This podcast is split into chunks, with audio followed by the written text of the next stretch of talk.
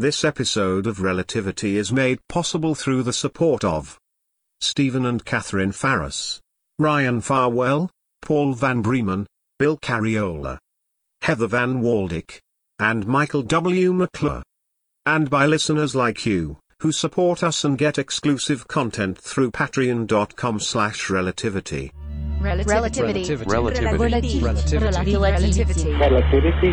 I heard my late Captain Deepa, and Sophia heard her late father, but Peter heard Raymond, who I assume is still very much alive. Are you thinking what I'm thinking? Is it about how Raymond didn't want Peter to go on this mission? Didn't want their connection to be lost? And now we're getting message telling us we must remain connected? Could that be it? We've been going crazy trying to explain how we could be hearing ghost voices, and maybe the whole time it's been the work of a brilliant but angry kid brother.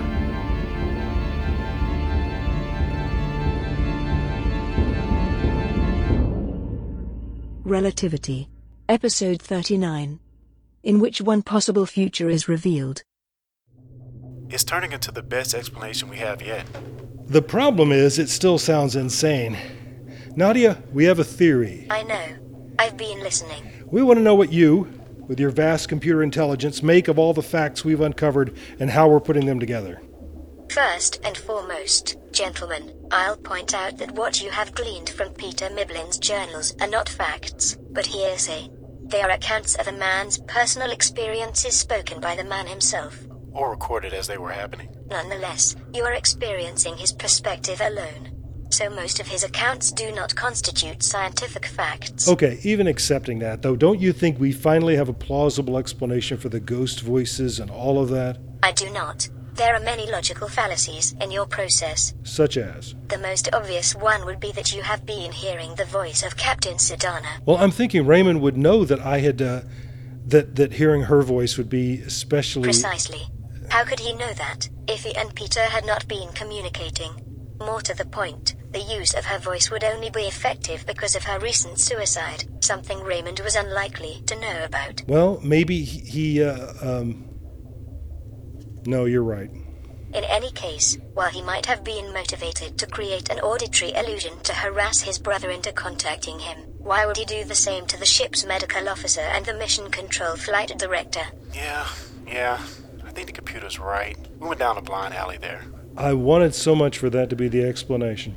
So, since the topic's come up, Nadia, I, I don't suppose you have a theory about why Peter, Sophia, and I have all been hearing spooky voices telling us that we must remain connected to something or someone? I do not. In fact, you don't believe it happened at all, do you? I do not believe that these persons have been speaking to you. No. But I do understand that you believe that they have spoken to you. That is no comfort at all. I am sorry for that, but it is the truth. So we're no closer to an explanation than we were before. Well, I do think it helps to know that Peter heard the voices and that he heard someone he felt sure he would never hear from again, because that's the same as my experience and Sophia's. Here's another weird thing. On that same trip outside, he also said he hated what the universe looked like. Did he ever tell you that? Wait, he said what? Marcus is relating an accurate account. Peter spoke frequently, even in his sleep, about what he perceived as a hideous distortion of reality caused by the relativity compensator. Hideous distortion of reality. Those were his words. I thought maybe that's why he wanted to blow it up. Of course, that's why he wanted to destroy the compensator. M- Marcus, you've, you've hit on it. I provided supporting evidence of this as well. Yes, you did, Nadia. Credit where it's due. But no, he never said any of this to me. Well, he didn't want anybody else to know he'd been outside the ship. Correct. He had no orders or authorization for an extravehicular activity. Oh, right, of course he didn't. Wow, we are figuring a bunch of stuff out. But I'm not sure we're any closer to knowing why he killed everybody or why I'm hearing voices. Okay, or what any of it means. But we're going to keep on digging until we find all the answers, right?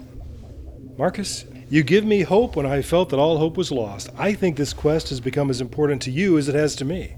It's how I got into engineering. When I see a problem or puzzle, I can't rest until I figured out a solution. That's why I got into medicine, too, into healing. Birds of a feather, huh? Together, you and I are going to figure this out.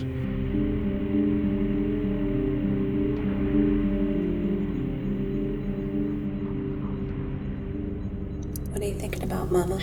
you might be surprised. Then again, I might not. I'm looking at Sybil frozen in this machine for God only knows how long. And I am thinking of Norse folk legends. And see, that didn't surprise me in the least.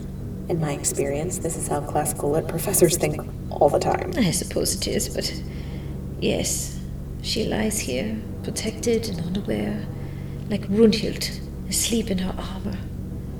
And I wonder who will be her Sigurd to come wake her at last. Uh, I'd pick another story, Mama. If I remember right, that one doesn't end well for anybody. Oh, my dear, you're right. She can be Sleeping Beauty instead. Much better. Handsome prince, happy ending. The first day I was down here, the day we put her into this machine, I told you I wanted to move here to stay beside her always. I know. And I said we can't have you living in mission control space. And I understood that I must have seemed ridiculous. It did, but now I'm starting to wonder. Yes? Yes. I mean, what did I think was going to happen? I would get in trouble with the Global Space Agency, that anybody from GSA ever comes here, and they never do. They'd be a lot more interested in this girl we put illegally into suspended animation using one of their cryo chambers. So, having a woman take up residence in our vast storage cellar, that would be negligible. After the hurricane, we can go back home and move some of our furniture to here. You know, that might not even be necessary. We have absolutely everything in here. One of the groups that stored their things down here was the army, so there may be beds and tables and lamps and who knows what else. So you don't mind? You will let me do this thing? On one hand, it does seem crazy, but on the other, I was so worried about how I was going to get the space mission through its ongoing crisis while I was keeping my promise to stay close to you, and bringing you closer to my work makes a great deal of sense. So it's not so crazy. No. I say let's dig around in here and see if we can find an army issued bed.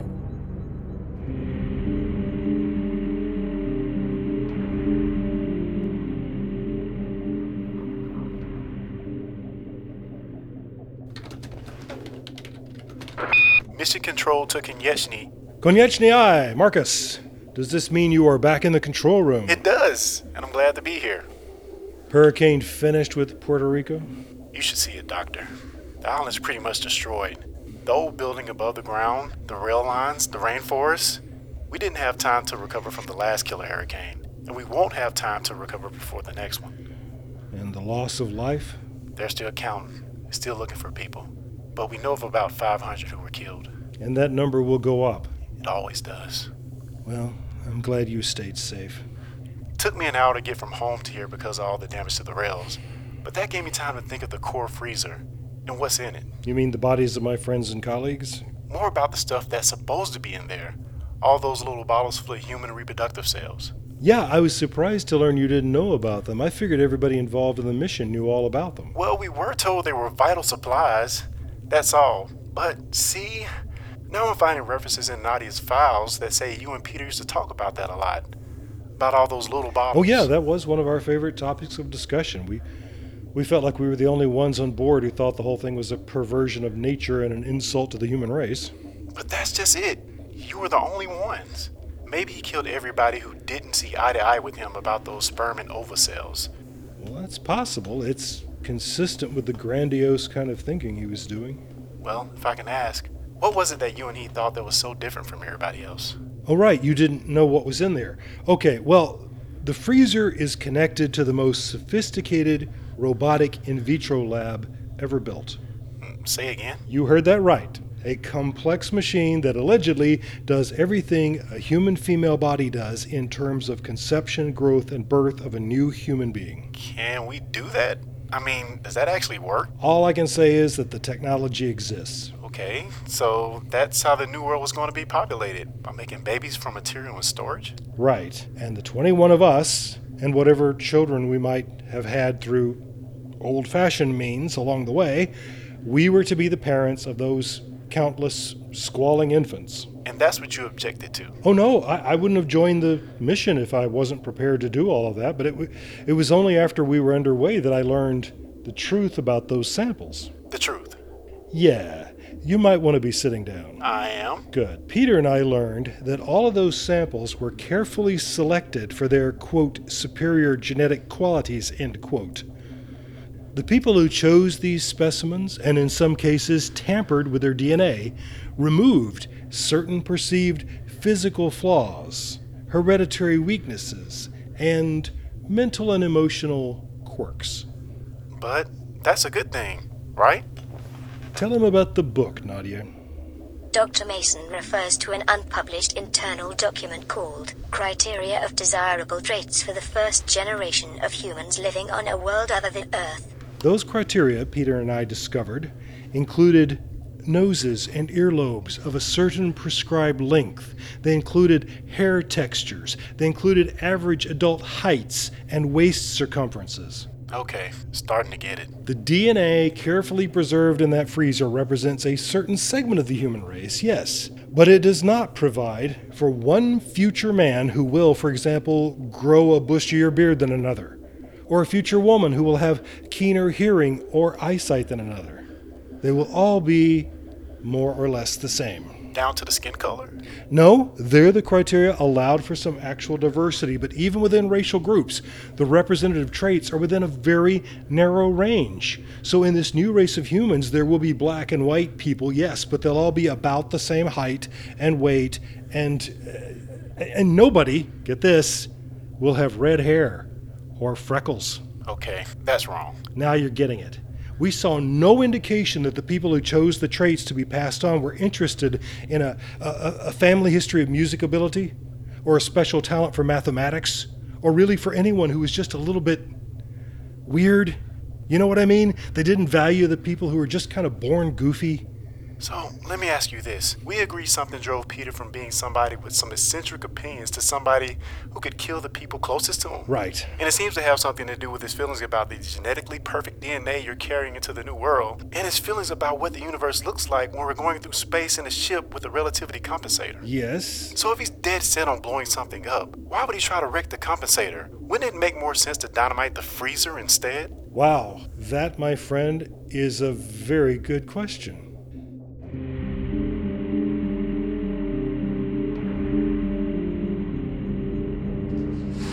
Look at this. The label says it contains a small table with two chairs. If that's really what's in the box, that would be perfect. You think the labels are not correct? These are all things put down here by the Global Space Agency, Mama. If you'd been lied to by them as many times as I have, you'd be suspicious about their labels too. Should we open this to see if there really are chairs inside? Or move the whole box out to put with the rest and then see what's inside? Sophia? Ma- Mama, come and look at this. These are packing crates like all the rest. Can you read this label? You know I read very little Russian. Component compensator relativity. You've told me about these, the relativity compensator, but I confess it all still sounds like witchcraft to me. It's pretty close. But you're not getting my point. These things are. They require extremely rare materials and they take months to build, and it has to be in the one laboratory on Earth that has what I'm saying is there, there are only a few that are ever even built. So they are extremely valuable. Yes, but that's still not the point. There are three crates here with this marking. Three. Mama, I think these are parts that were supposed to be in our ships. Ships look Konieczny. But your ship, the one you're in charge of, it has this machine, yes? It does. But I- I'm thinking this means the others, the ones we lost track of, for some reason they were launched without these. Yes, look at this. This crate is marked Burishe. That was one of the ships. The others. Yes, th- this crate is labeled Vujvanye. And the third one, anything. Yes, it says Ebishenye. Th- those are the three ships, Mama. You are saying three of the four ships, the ones are supposed to preserve humanity? They were sent off without these parts they need? No wonder we lost contact with them. I- I'm going upstairs, Mama. Will you be all right down here? I am shopping for the furniture for my new home. I will be more than content.